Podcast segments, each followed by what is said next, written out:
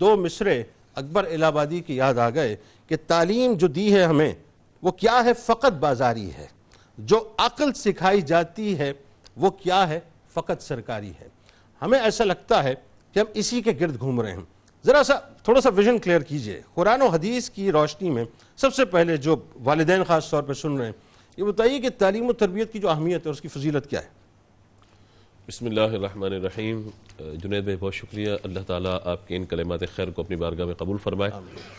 دیکھیے تعلیم تعلم تعلیم یہ علم سے ہے اور تربیت یہ مربی یعنی ربا یربی یا ربا یربیہ سے ہے۔ معنی یہ ہے کہ تعلیم یا علم نامعلوم سے معلوم تک کا ایک سفر ہے۔ جو جی۔ چیز آپ کو آپ کی نالج میں نہ ہو معلومات میں نہ ہو اس کو آپ سیکھیں تو وہ جو آپ کی معلومات میں آ جائے تو نامعلوم سے معلوم تک کا ایک سفر جب انسان اختیار کرتا ہے تو اسے علم کہا جاتا ہے۔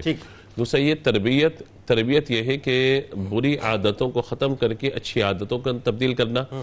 اور انسان کو گمراہی سے نکال کے اچھائی کے راستے پہ لگانا یہ تربیت کا پہلو ہے۔ اب وہ اس کو جب ہم اس موضوع کو مزید انشاءاللہ آگے پھیلائیں گے علماء گفتگو کریں گے تو یقیناً اس میں یہ ساری باتیں انشاءاللہ تفصیلاً ڈسکس ہو جائیں گی کہ علم کی جو اہمیت پر قرآن پاک نے ذکر کیا علم کی اہمیت پہ جو حدیث مبارکہ میں بیان کیا گیا علم انسان کو جو دنیا میں عزت عطا کرتا ہے چاہے وہ دینی اور دنیاوی کسی بھی اعتبار سے ہو علم انسان کو جو آخرت میں بلندی عطا کرتا ہے علم سے انسان جس انداز سے ترقی حاصل کر سکتا ہے علم سے انسان اپنے معاشرے کے اندر دوسروں سے ممتاز اور اشرف ہو جاتا ہے۔ یہ تمام باتیں علم کے ساتھ جو ہے مرکوز ہے اور جب علم کے ساتھ تربیت آ جائے تو کروڑوں لوگ ہیں جو علم حاصل کر رہے ہیں مگر لاکھوں میں جو تربیت یافتہ ہے ان لاکھوں میں وہ ہیں ہزاروں کے جنہوں نے اپنے ٹارگٹس طے کر لی ہیں اور ہزاروں میں وہ ہیں چند سینکڑوں لوگ کہ جنہوں نے ان ٹارگٹس پہ اپنا کام کیا تو وہ پورے کروڑوں اربوں کے معاشرے سے نکل کے ہزاروں میں آئے ہزاروں سے سینکڑوں میں آئے۔ سینکڑوں میں سے پھر ہمیں چند نام ایسے مل جاتے ہیں جنہوں نے اپنے علم کے ساتھ تربیت اور پھر اس کے ساتھ اس کام کو آگے بڑھایا۔ یعنی جو انہیں حاصل وہ اسے آگے بڑھاتے چلے گئے۔ تو معاشرے کے اندر ایک بہت بڑی تبدیلی آگئی چینجنگ آ گئی۔ درست۔ یہ تو ابتدان میں نے اپنا جو ابتدائی بات تھی وہ آپ کے سامنے عرض کی کہ یہ نامعلوم سے معلوم تک کا سفر ہاں۔ اچھا اس حوالے سے جو اللہ تبارک و تعالیٰ نے انسان کو اشرف کیا ہاں۔ میں مسلمان کی بات نہیں کر رہا مسلمان کو ایک بڑے مقام پر ہے ہاں۔ انسان کو جو اشرف کیا ہے وہ علم کی وجہ سے کیا ہے درست اور جو پہلی وہی کا آپ نے ذکر کیا اقرا اس میں بھی تعلیم کا ذکر پڑھنے کا ذکر ہے جب تک پڑھیں گے نہیں علم نہیں آئے گا جب پڑھیں گے تبھی علم آئے گا اور علم کے ساتھ ساتھ پھر ہمارے علماء فرماتے ہیں خاص صوفیہ اکرام کے عمل کی طرف۔ وہ جو عمل کا معاملہ ہے جی جی وہ اللہ تعالی نے جو فرشتوں کے سامنے آدم علیہ السلام کی فضیلت کو ظاہر فرمایا۔ اسی طرح آپ دیکھیے کہ نبی مکرم صلی اللہ تعالی علیہ وآلہ وسلم کو قرآن پاک میں بہت ساری دعائیں عطا فرمائی گئی۔ لیکن کہیں بھی اضافے کی بات نہیں ہے۔ لیکن یہ علم ہے فقط جس کے بارے میں اللہ تعالی نے محبوب سے فرمایا۔ وقل محبوب آپ کہیے کیا کہیے؟ ربی زدنی علمہ اے میرے رب میرے علم میں اضافہ فرما۔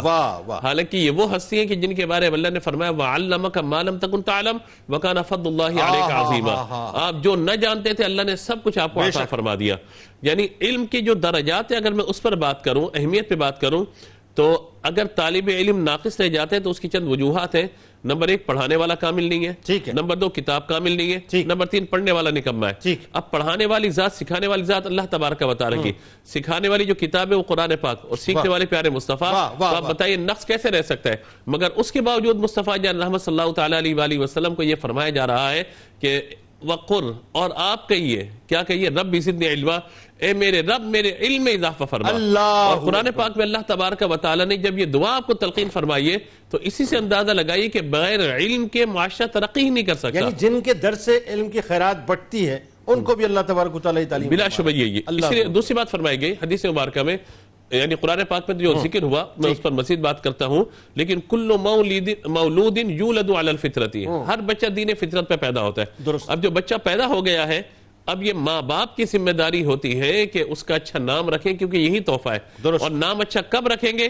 جب ظاہر ہے کہ ان کو علم ہوگا۔ جب علم ہی نہیں ہے تو الٹے سیدھے نام رکھ رہے ہوں گے۔ بالکل ٹھیک تو پہلی جو تربیت گاہ ہے وہ ماں کی گود ہے اور باپ کی شفقتیں ہیں باپ کی آغوش ہے تو یہ ساری چیزیں ہمیں سمجھنی چاہیے کہ تعلیم سب سے پہلی ذمہ داری ماں باپ کی ہے کہ وہ حاصل کرے دوسری ذمہ داری ان کی ہے کہ پھر اپنی اولاد کو علم کی طرف لے کر آئیں اور ان کی تربیت کے لیے اہتمام کریں۔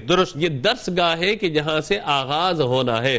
اور پھر انشاءاللہ آگے اس پر بات ہوگی کہ تعلیم کے درجات کیا کیا ہیں تربیت کے درجات کیا کیا ہیں۔ تربیت ایک ہے فرد کی۔ کیونکہ فرد سے معاشرے نے تشکیل پانا ہے۔ ایک تربیت اجتماعیت کوئی تنظیم کی۔ کیونکہ اس تنظیم نے معاشرے پر اپنا کردار ادا کرنا ہے۔ تو یوں اس اعتبار سے اگر اس موضوع کا آپ کھولتے چلے اچھا جائیے بتائیے کلام کی معذرت کہ قرآن و حدیث میں جہاں علم کی تعلیم کی اتنی اہمیت جو ہے اس کو اجاگر کیا گیا۔ بلکہ وہ حدیث پاک جس کا میں نے حوالہ دیا جی۔ کہ آ، علم حاصل کرنا ہر مسلمان مرد عورت پہ فرض۔ پر جی، جی۔ فرض قرار دیا گیا ہے۔ اس فرضیت کو ہم کیسے لیں؟ یعنی ایک جیسے نماز ادا کرنا فرض ہے۔ جیسے روزے رکھنا فرض ہے کنڈیشنز کے ساتھ۔ جیسے زکوٰۃ ادا کرنا کنڈیشنز کے ساتھ فرض ہے۔ جیسے حج ادا کرنا کنڈیشنز کے ساتھ فرض ہے۔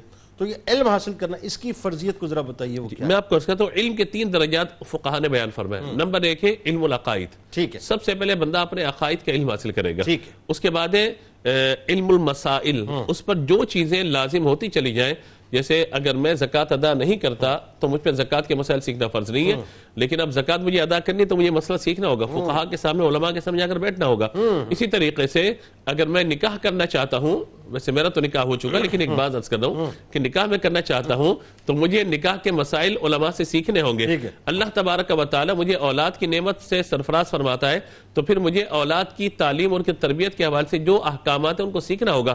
جیسے نبی مکرم علیہ والسلام نے فرمایا کہ اکرموا اولادکم واحسنوا ادبہم یعنی اپنی اولاد کی عزت افزائی کرو اور انہیں اچھے آداب سکھاؤ۔ یہ تربیت والی بات یہ۔ تربیت والی بات یعنی تعلیم کے ساتھ ساتھ تربیت لازمی. اچھا، جو ہم قرآن پاک کی اہم ترین آیت جی۔ میں اگر اس آیت کی تلاوت کر جاؤں میں جو اہم ترین آیت قرآن پاک کی جس میں مجھے اور آپ کو انتہائی وضاحت کے ساتھ بیان فرما دیا گیا کہ یا ایھا الذین آمنوا قوا انفسکم واہلیکم نارا۔ یہ وہ آیت مبارکہ ہے کہ جس کی طرف مجھے اور آپ کو توجہ کرنی ہے کہ پہلا ہمارا مرحلہ یہ نہیں ہے کہ دنیا بھر کو دعوت دیتے رہے۔ درست درست پہلا مرحلہ کیا ہے کہ قو انفسکم اپنے آپ کو واہلیکم نارا اپنی اولاد کو ساگ سے بچاؤ جس کے ایندھن آدمی اور پتھر ہیں۔ تو علم العقائد ہوگا علم المسائل اور پھر مہلکات۔ باطن کا علم غیبت کیا ہے چغلی کیا ہے دل کی چیزیں کیا ہیں؟ ہے۔ ان تمام چیزوں کا علم حاصل کرنا پھر فرض کے درجے میں آ جاتا ہے۔